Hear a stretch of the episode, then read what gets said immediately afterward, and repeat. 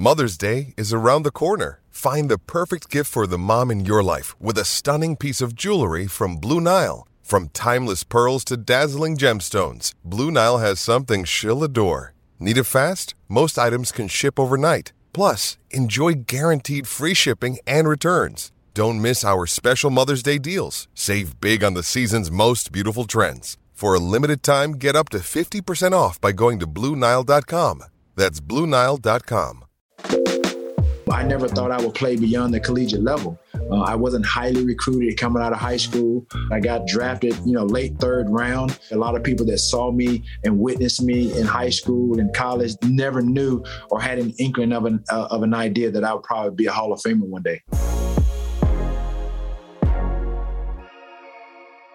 I'm Chris Long, and this is American Prodigies Becoming Great. On this podcast, we highlight the fascinating career journeys of current and former football players.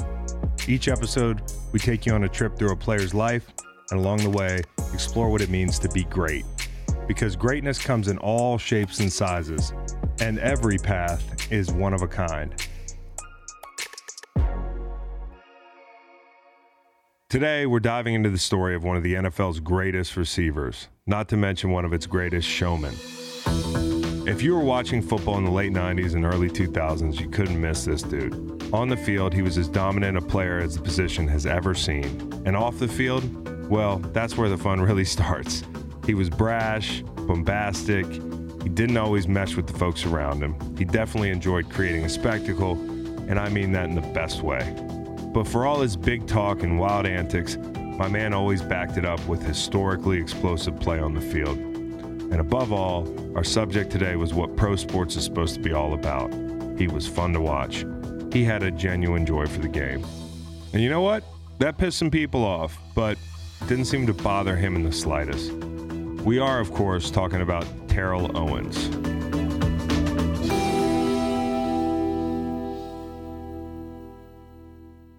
T.O.'s full name is Terrell Eldorado Owens. Eldorado is Spanish for the golden one. That's some real foreshadowing on the part of whoever named him that. It's also a beautiful, beautiful uh, convertible. Born in 1973 in Alabama, T.O. grew up raised by his mom and grandma. His grandma was one of the overprotective types. Terrell wasn't allowed to leave his front yard to play with the other neighborhood kids. Imagine being someone with the energy and athletic ability of T.O and not being able to just go ball with the kids on the block. It was a tough time for him. Finally, in high school, T.O. convinced his grandma to let him spread his wings a little bit, and he went all out basketball, baseball, football, you name it. When it came to the gridiron, he didn't make the starting lineup as a receiver until his junior year. Once he got the opportunity to play, he wanted to be just like his idol, Jerry Rice. He even wore Jerry's number 80 jersey, he wasn't quite playing on that elite Jerry Rice type level yet, but he played well enough to earn himself a scholarship to the University of Tennessee at Chattanooga. There, T.O. was a standout, showing flashes of the monster player he'd one day become. T.O. held the single season receptions record at Chattanooga until 2007. Given that UTC was an FCS school and they didn't have a great record, T.O. slipped under the radar a bit when he was coming out of college. He was selected by the Niners in the third round of the 96 draft. Now that he was in San Francisco, he had to swap out his number 80 jersey. That's because he was now teammates with his childhood idol, Jerry Rice. So T.O. donned the now iconic 81 jersey. And while he was at it, he tried to soak up all the knowledge he could from the greatest to ever do it. Jerry Rice, I mean, he was available. I mean, he wasn't going to just offer you information, but he led by example. Right. And so when you have guys like that, you know, I kind of adopted, you know, some of those same, uh, you know, same approaches you know, to how I perfected my my craft. Whatever T.O. saw in Jerry must have rubbed off. It only took till October for the rookie to score his first TD, a 45 yard bomb from Steve Young.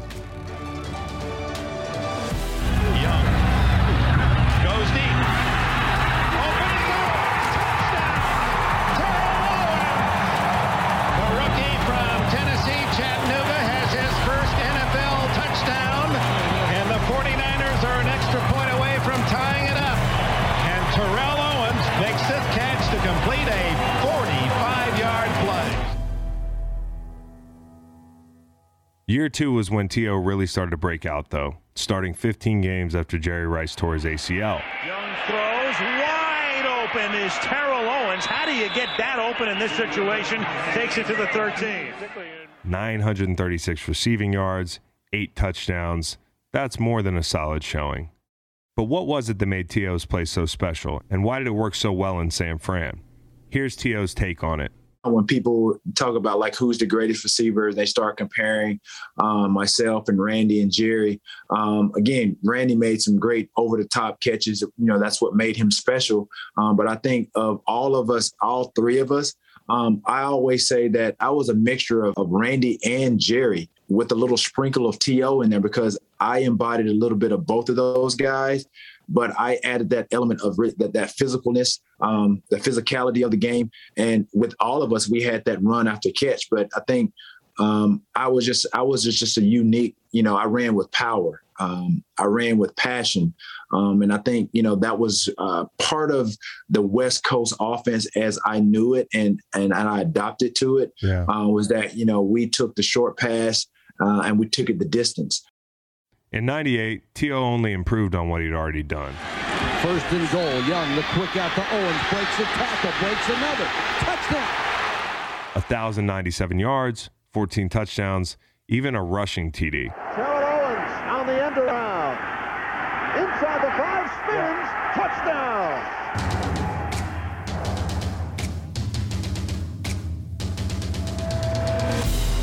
The Niners went 12 and 4. When the playoffs came around, San Francisco came up against the Packers, who'd beaten them in their last five matchups. Despite some early game struggles, T.O. came up with one of the most iconic grabs in Niners history the catch, part two. I'll admit I prefer part two. Most iconic thing that I probably did, and that was probably the catch, too. Down four with just eight seconds to go, the Niners set at the Packers 25. Eight seconds left. Got to go to the end zone now. They have to go to the end zone now and hope that they either score a touchdown or they get it within eight seconds so they get another play. Three-man rush, and Young stumbles on the way back and fires up the middle. Pass is caught by Owens. Owens made the catch. Oh, this is amazing. T.O. snagged the touchdown. The Niners won. The legend was beginning to grow.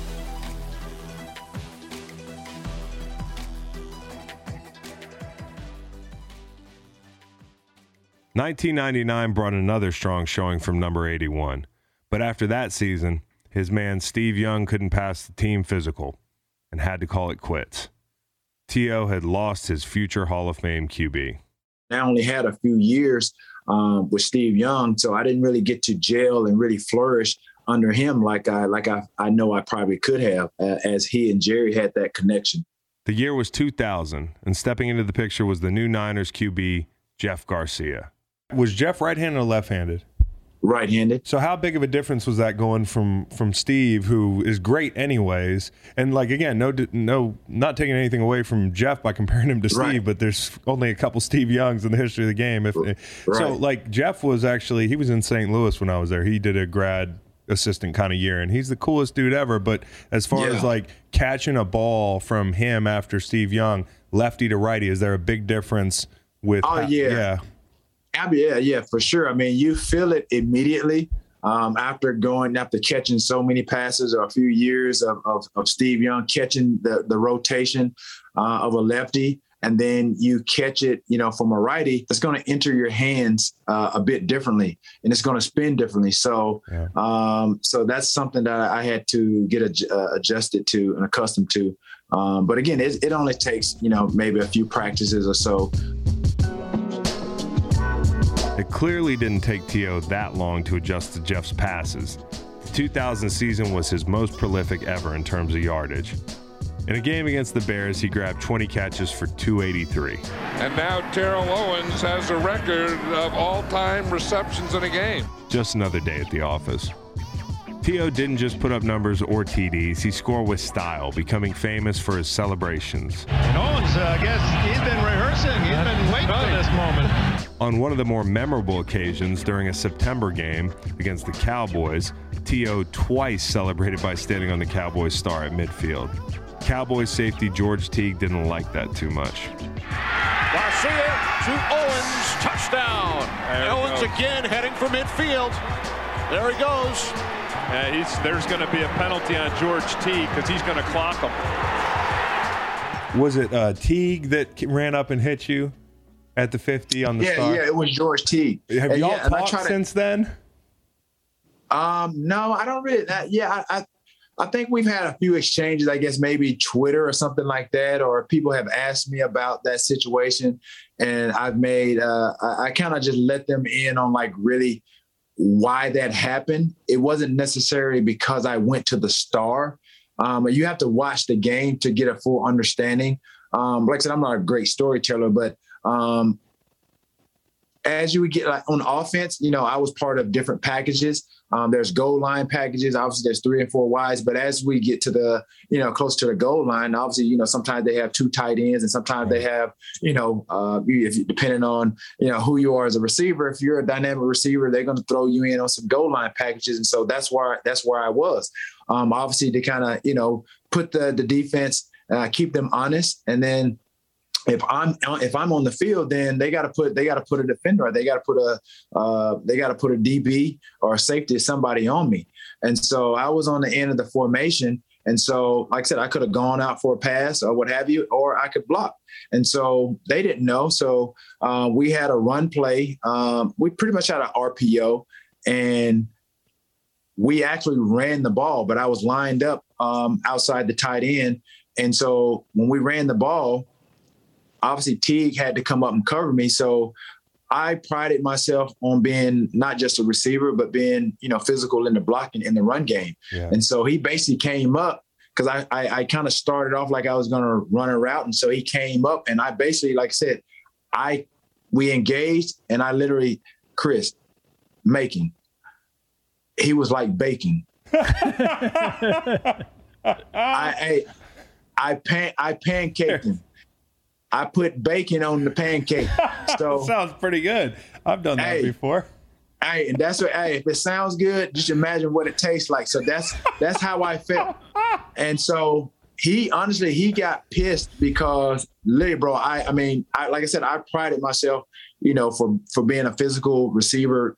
Obviously, bigger than than than some, and bigger yeah. some of the some of the defensive uh, safeties. And so I literally I pancaked him, and he was hot. Yeah. So that was his. So when I went to the star the first time, um, yeah, when I went to the star the first time, um, it wasn't a big deal. And then when I went there the second time, that was his opportunity to get me back because it was shortly after that that play uh, of me pancaking him that he wanted to to get me back. So I think it was a bit of a pride thing. Yeah. And of course, you know, obviously, you know, he wanted to show his show show his Dallas Stadium that you know they wanted to protect their house and court and things yeah. like that that nature. But that was really why he came out and he and then he everybody say he like almost like like he basically clocked me, but he basically kind of just whiffed me, to be honest. and I I took that hit, spun around, fell down or whatever, and got right back up as if it never even really happened. So it wasn't a bit a big deal. Everybody like, oh, he clocked you. Dude, he didn't. All in all, the Niners only won six games in 2000, but T.O. had 1,451 receiving yards off 97 catches and 13 TDs. 2001 continued the hot streak as the Niners improved to a 12 and 4 record. It was another 1,400 yard season for T.O., and he scored 16 TDs, his most ever in one season. Here's Garcia back to throw. And going deep for Owens, touchdown. So it's just a matter of time you have Terrell Owens, you have one of the best players in all of football as a wide receiver. Despite the regular season success, the Niners lost in the first round of the playoffs. Another solid season in 2002 ended with an early playoff exit, but the most iconic moment that year had to be the Sharpie celebration. First and 10, ball at the 37 yard line. Split back, set. Garcia going deep. Owens on this side just makes the catch touchdown. 37 yards, a tremendous adjustment on the play, and the Niners have the lead again. Springs that time didn't get his hands on him because he'd just gotten a penalty. He tried to get the hands there, and, and Terrell Owens just waits and waits and then makes the perfect jump. What is Is that a pin? Yeah, had a pin in his sock, and he pulled it out and autographed the ball. That's a first. Who would even think of that? Who would think of that? Terrell Owens would think of that. Well, how did that thing all go down? Right. So we have uh, obviously uh, Shawn Springs. Obviously, I lived in. Uh, he lives in Arizona, Yeah. and um, and uh, we shared uh, a mutual friend in Greg Eastman, who's a financial. He was a financial advisor or what have you. Just a good friend of both of ours. And so I go. We go into Seattle, and uh, so they. Uh, I end up seeing Greg at the hotel, you know, um, before the game, and he had asked me, you know, for like a signed jersey, a ball, or something. And I told him I was like, I don't have anything, and I said, um, I said I'll get you one after the game. Yeah. And so he was like, all right, cool. And so, um, and then he said, oh, you can just give me one, you know, one of the balls from the game board. I'm like, all right, cool. So just so happened, we were going, uh, fast forward to the game, um, we were going toward the suite of where Greg Eastman was. And I didn't really know that that's where he was, to be honest. I had no idea. And so right before that series, uh, that series of when I scored, um, we had an equipment guy. His name was Doc, who's still with the Niners to today. That's awesome. Uh, we we share a story about that. I mean, he he became famous because of this whole deal because I mentioned him. yeah. So he was on the sideline, and so you know how you know trainers or what have you, equipment guys, they have sharpies marking on helmets and just this that and the other. So he was walking by, and literally out of the blue, I just said, I said, Doc. He goes, Yeah. He, I said, uh, I said, you got a sharpie? And he goes, Yeah. So he threw it to me, and then he just thought, I guess, he, I guess he thought I was going to write on something or whatever and give it back to him. And I'm like, All right, cool. And I just stuck it in my sock. And so, and that was it. That was the exchange with us. And so the next series goes by, um, the defense is on the field and we're up. And so I just honestly, I just had a feeling like I'm going to score and I'm going to sign this ball. I just, you know, for me, it was me being creative of of the touchdowns that you know touchdown dances or celebrations that I've had up until this point. So I was always trying to find creative ways to kind of one up myself, and I'm like, okay, let me just do this. I, I honestly I had no idea it was going to become this big big ordeal to be honest i'm like okay yeah i'm probably going to you know t- they're going to talk about the celebration but i didn't know it was going to be such a that big deal that ball is worth a million dollars. It has to be. I don't know where it And is. And so uh so yeah so we i again we go to uh uh we go out on the field on the field and I'm, I'm I go out to the left of the formation and, and Shawn Springs we're one on one um and Jeff Carr I think it was go it was a go route. And so I just you know I got by uh Jeff kind of underthrew the ball a little bit. I went up and got it. And I kind of just kind of just kind of took a couple of steps into the end zone. And then I like I said I I bent down um, got the sharpie, signed it, and gave it to Greg, who was there in the uh, in the suite. And it had ink in it because a lot of these sharpies, you don't know if they're good sharpies or bad sharpies. Could you Oh yeah, imagine? no, no, I, I yeah, it was it, it was a good shot. I figured if Doc was carrying it around at that point in time, it's it's it's it's a it's a good sharpie. Hey, it's Kaley Cuoco for Priceline. Ready to go to your happy place for a happy price? Well, why didn't you say so? Just download the Priceline app right now and save up to 60% on hotels. So, whether it's Cousin Kevin's Kazoo concert in Kansas City, go Kevin, or Becky's Bachelorette Bash in Bermuda, you never have to miss a trip ever again. So, download the Priceline app today. Your savings are waiting. Go to your happy place for a happy price. Go to your happy price, Priceline. Another day is here, and you're ready for it. What to wear? Check. Breakfast, lunch, and dinner? Check. Planning for what's next and how to save for it? That's where Bank of America can help. For your financial to-dos, Bank of America has experts ready to help get you closer to your goals. Get started at one of our local financial centers or 24-7 in our mobile banking app. Find a location near you at bankofamerica.com slash talk to us. What would you like the power to do? Mobile banking requires downloading the app and is only available for select devices. Message and data rates may apply. Bank of America and a member FDIC. In 03, the team regressed to a 7 9 record, and T.O. was ready for a change. After nearly being traded to the Ravens, Terrell ended up in, well, you know where. Philadelphia. A new city, a new opportunity, and with all that, a new role. Um, I wasn't really known as one of those guys that took to to take the top off the defense until I got to Philly, and that was because um, I had a quarterback that you know that had a hose of an of an arm in Donovan McNabb, um, and that's not a discredit to um, you know uh, the quarterback that I had in in in San Francisco, but uh, you you have to just call it for what it is. Jeff Garcia wasn't that you know pocket type of uh, prototypical pocket passer Right. where he had uh, a you know an arm that he's going to uh, throw 50 to 60 yards down the field. In Andy Reid's high powered offense, T.O. was a monster. He and McNabb had instant chemistry. It seemed to be a match made in heaven on the field. And that pass is caught by Owens. It was a low throw. He breaks away. He's inside the 10, and he will score 59 yards. Terrell Owens has now caught a pass in 121 consecutive games.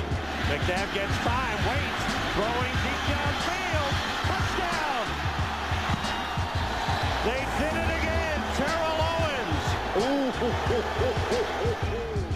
Terrell was on pace for another 1,400 yard season until week 15, Cowboys week. McNabb the Terrell Owens. And Roy Williams is going to make the hit. And Owens is going to limp off the field. First, take a look at the head. Yeah, you take another look at it. You're gonna, just going to see the T.O. gets pulled down awkwardly and gets bent literally over that right leg, gets tucked up under him, and that's a horrible sight. That's a horrible sight. On the opening drive of the second half, Roy Williams horse collar tackled T.O., breaking his ankle. And it's absolutely nuts to think that horse collar tackles were even still legal then. After this season, though, after this injury, they changed that rule. T.O. got surgery to repair his ankle and had less than seven weeks to heal up before his team was set to play Super Bowl 39. No one was sure if he'd be ready to go. That final week um, leading to the Super Bowl, that Wednesday was my first practice. Um, prior to that, I was, you know, just getting treatment around the clock, doing everything I could. I was doing, you know, some on the field stuff Yeah. um, uh, while the team was practicing. But my first time practicing with the team was that Wednesday, and it was so crazy because we were in Jacksonville, and so you thought that we were going to have a lovely Super Bowl.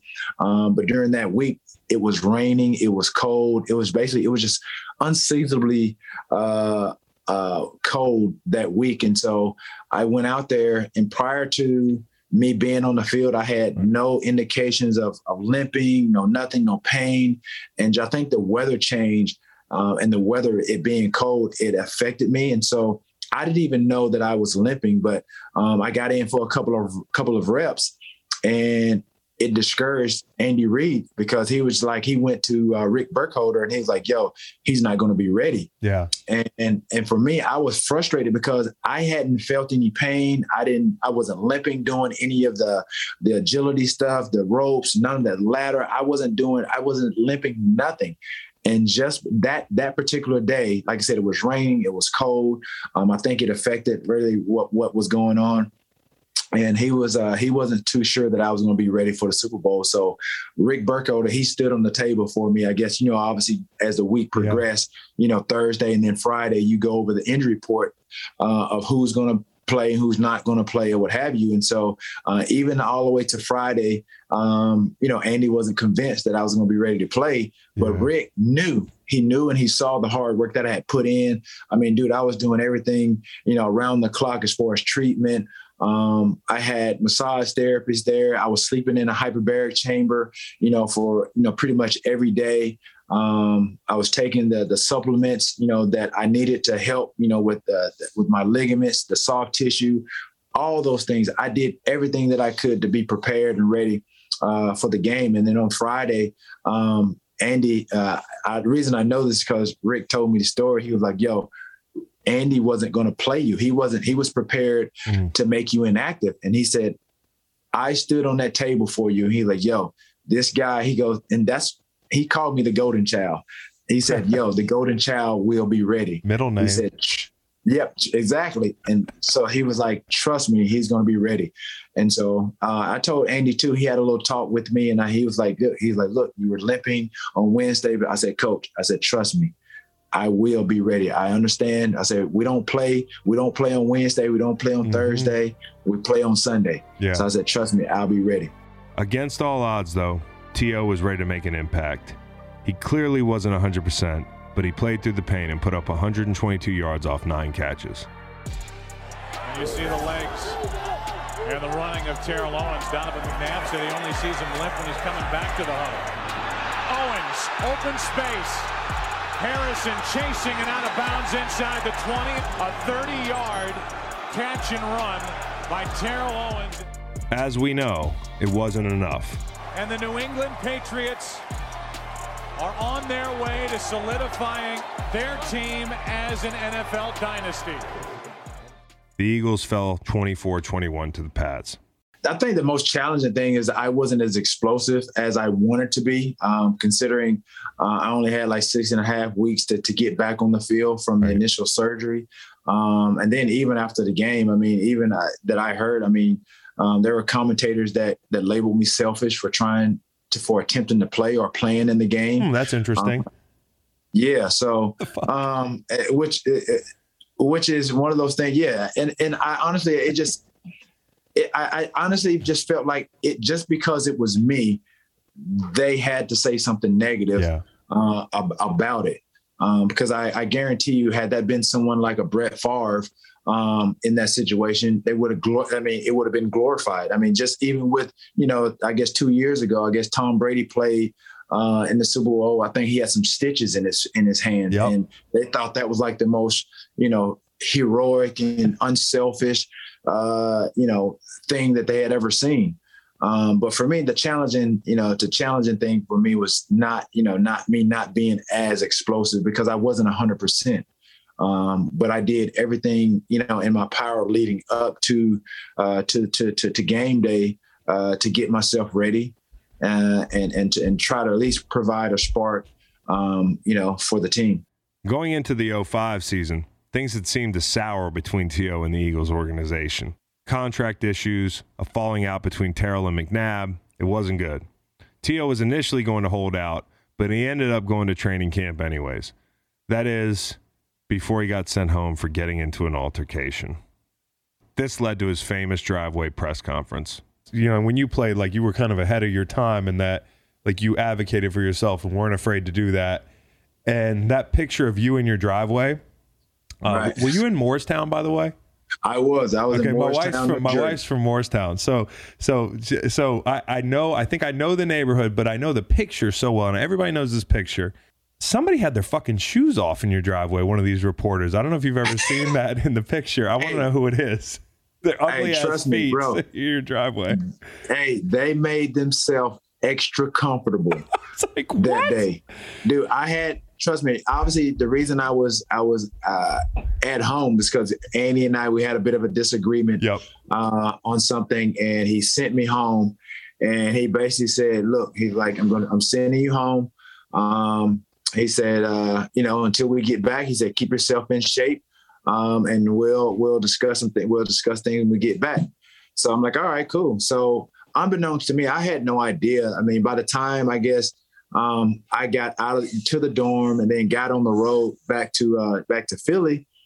Um, obviously, the news had gotten a hold of it, and I got to got into my house, and I I start hearing helicopters, but I didn't really think too much of it. Yeah, I start hearing helicopters, and then um, next thing I know, I I had I heard a knock at the door, and I looked through the blinds, and dude, they had the news trucks basically just banked in my driveway. Right. And I I mean they had the the tripods and everything set up and I'm like, yo, this is crazy. Yep. This is crazy to me. And so uh, I, you know, I had my, I talked to my publicist, uh, you know, uh, and I'm like, yo, what, I'm like, what should I do? I'm like, I didn't know what, what to do because they were just camped out at my house. And so at one point in time, I went outside. I had a basketball goal, you know, at the, uh, the side of the uh, the driveway. So I went out, you know, some flip flops, and I started shooting some hoops. As they got mm-hmm. some footage of that. And then uh, the helicopters were, you know, going around. And then I went back in the house. And so I didn't talk when I first went out there. So then um, I went back in the house and they knocked on the door again. They was like, "Yo, can we get a can, can we get a comment?" Blah blah blah blah. And so I'm I'm talking to my publicist at the time. I'm like, you know, what should I do? So she was like, "Yo, it's like, you know, go out there. She goes, just, just go talk to him. She goes, don't, you know, don't give give him anything. And I had an earpiece. If you look at if you yeah. look at that that clip, I had an earpiece in my ear.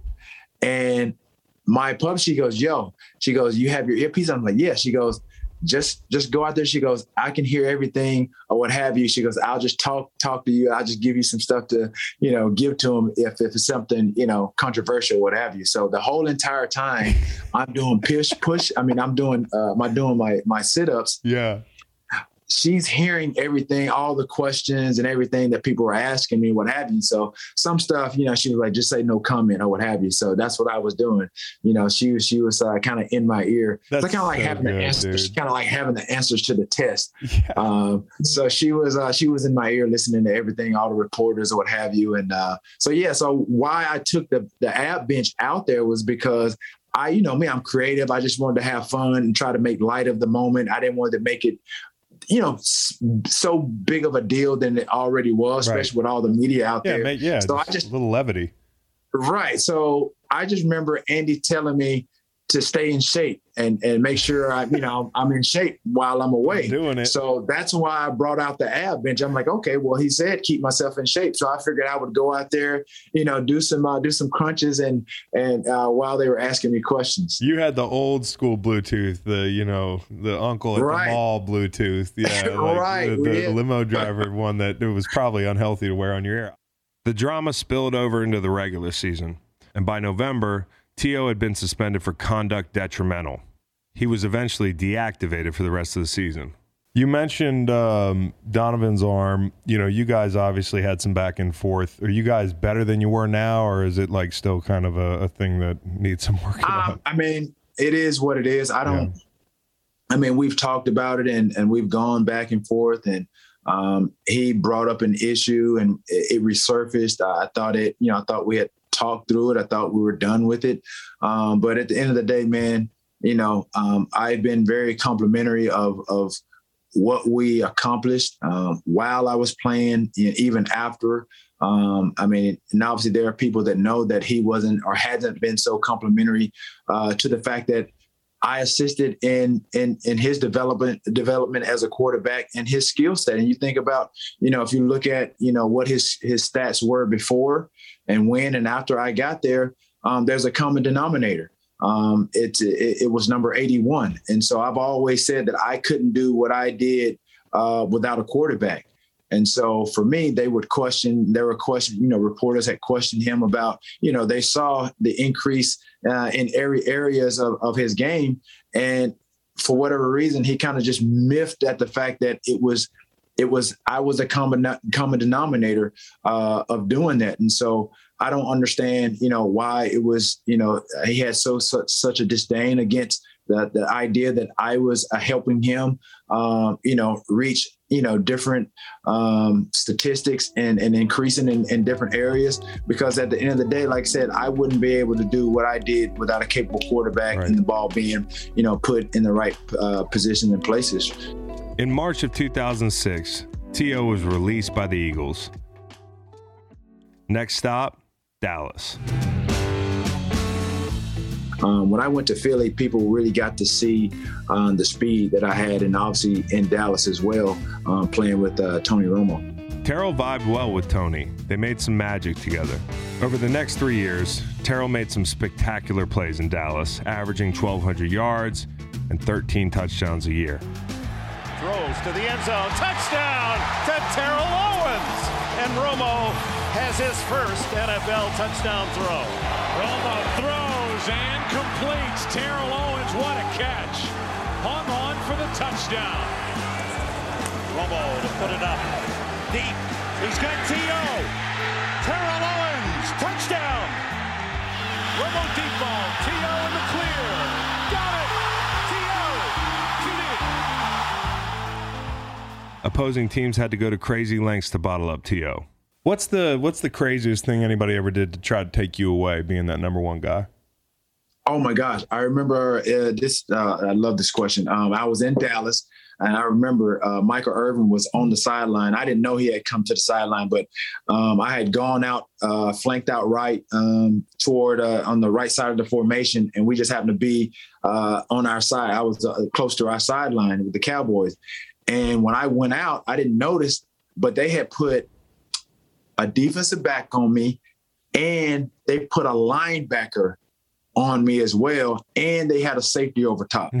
And an angel. So literally, it, it, was almost like I felt like a gunner. Yeah. For a second, I'm like, wait a minute. I'm like, what is this? And I remember, uh, and I, I remember uh, uh, Irvin's uh, reaction on the sideline. He, he, I mean, he couldn't believe it. He was like, "Yo, what is this? Like, I've never seen anything like that." Yeah. No, I mean, it's a lot like that Megatron picture that, that that's been going around with him uh, and two uh, two players on the other team down in the red zone, kind of splitting him in the low red, which is insane. So right, right, and so I mean, for me, that let me know that not that I had arrived, but that I was uh, I was a force to be reckoned with, and so um, that's a that's that's that's a good feeling to have. Oh when, yeah.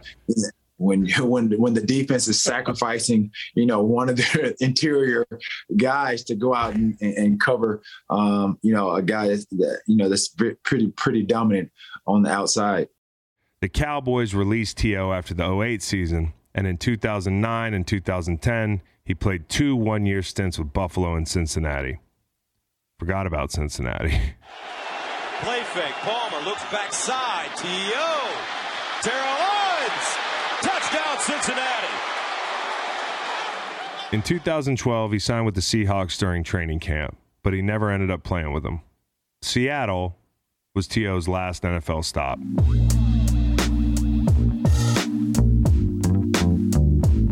T.O. still loves the ball. Since he last played in the NFL, he's still tried to make it work in Canada. He's played indoor football, flag football, and in the fan controlled football league. But he's consistently been adamant that he still has what it takes to play in the NFL. What does T.O. need to come back and play in the NFL? At 47, what, what would it take? Uh, just an opportunity just to show that number one, that I'm in condition, I'm capable of playing. Um, and I've, I've said it all along. I mean, I haven't actively, you know, sought out to to play. Um, but it's it's so funny. An interesting situation came up some months ago, and um, with the owner of a team, and and I'm not I'm not going to disclose anything, but uh, he looked at me and he saw he and he saw just my physical you know, uh, through my clothes, he just kind of just saw what kind of shape I was in. He goes, "Man, you look like you can still play," and I'm like, says, "I've always said that I could still play. I never retired, and even when I last played, it wasn't because I couldn't play. It was just for whatever reason, uh, the Seattle Seahawks, Pete Carroll, they didn't retain me. Um, but to answer your question, it just I, it just need to be the right situation to understand somebody of my caliber. Number one, I like I said, all I need is need to co- all I need to do is just come in and show you.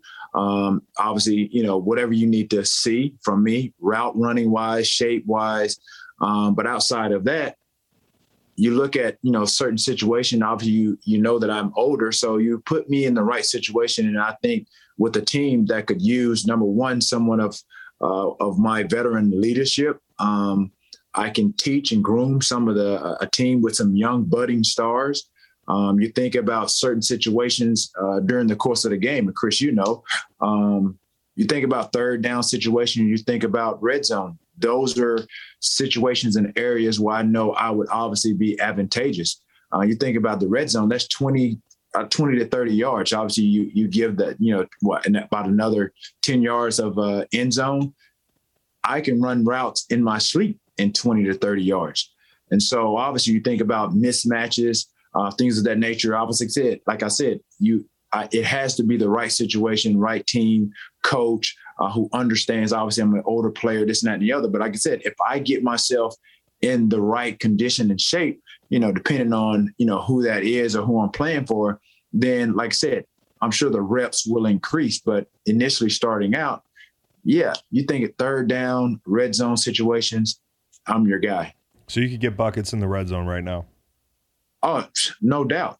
Although he's technically never retired, nowadays he's a Hall of Famer. The process of getting a gold jacket didn't quite go how he expected it to. in perfect TO fashion, he ended up taking his own path and entering the Hall of Fame on his own terms. Hall of Fame, you know, like I was so happy for you when you got in, but I also know that it was bittersweet because you like you probably by the time you get in, you're kind of annoyed. I mean, you were obviously very annoyed with the whole process.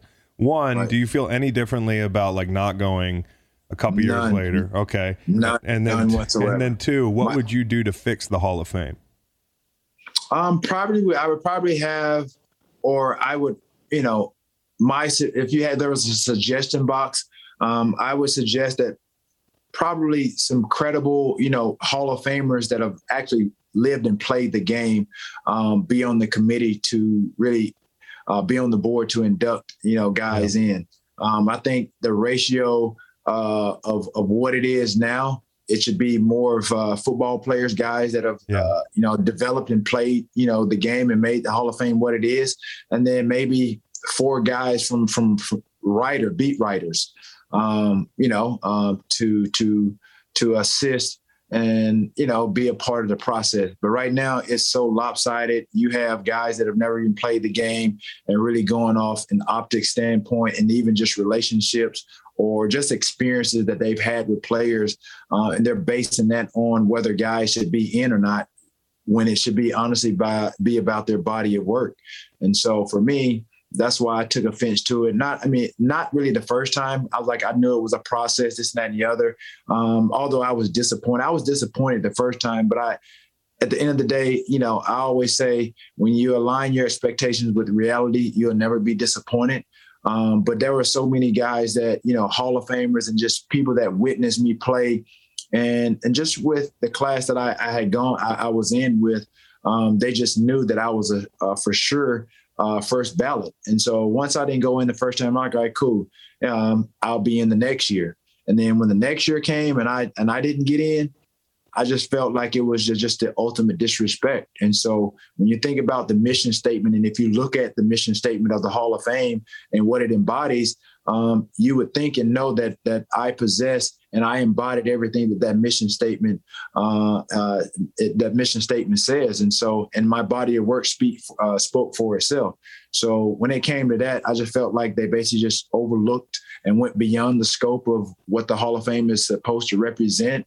And I think a lot of writers took a lot of personal things uh, into account. And after that, I was like, you know, I'm not I wasn't I wasn't too inclined to to to, to make my presence uh, you know there. Um, so I just took it upon myself to to do it with you know family and friends and and shared it with the fans of of whom it really mattered. And good reception from the guys who were already in. Oh yeah, absolutely. I mean, I had so many guys that you know you know that reached out to me.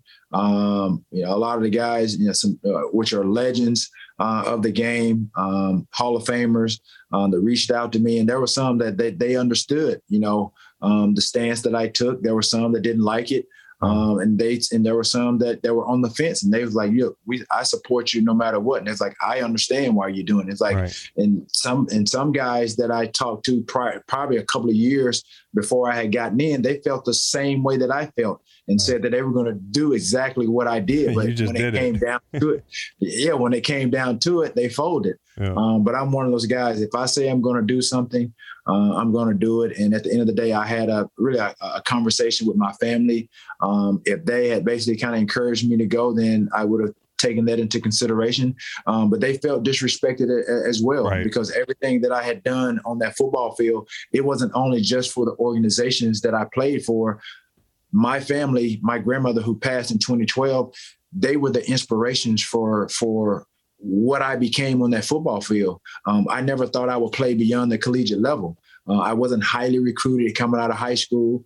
Um, and like I said, I got drafted, you know, late third round. So um, I, like I said, I didn't come from the worst of, of situations, um, but I, I, I made myself into to to a Hall of Famer, uh, unbeknownst to really a lot of people that saw me and witnessed me in high school and college that never never knew or had an inkling of an uh, of an idea that I would probably be a Hall of Famer one day.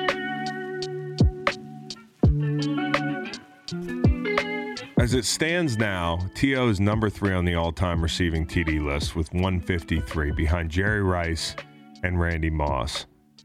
He's five time first team All Pro, six time Pro Bowler, three time receiving touchdowns leader, and a member of the NFL's 2000s All Decade team. Here's a crazy stat T.O. is the only player in league history to score a touchdown against all 32 teams. Here's a crazier stat he's also the only player in league history to score twice against each team. So T.O.'s got records on records, and if we were going to list all those records, it would take a very long time. But rest assured, the man was busy. There's never going to be a player quite like him. As we wrap this thing up, I want to say one word to you gold. The subject came up a few times in this episode. If you rewind all the way back, one of the first things we told you is that T.O.'s middle name is El Dorado, the golden one. T.O. is then drafted to the Golden State, California, to play for a team named after the gold rush in the city with the Golden Gate Bridge. In his story about getting ready for the Super Bowl, the Eagles brass referred to him as the Golden Child. Then, when all's said and done, he ends up with a gold jacket. Gold symbolizes the best of the best, the top tier, the most coveted, and the highest valued. When T.O. was at his best, he was setting the gold standard for wide receivers. For a guy who grew up not being able to play ball with the neighborhood kids. Well, that's some 24 karat shit right there.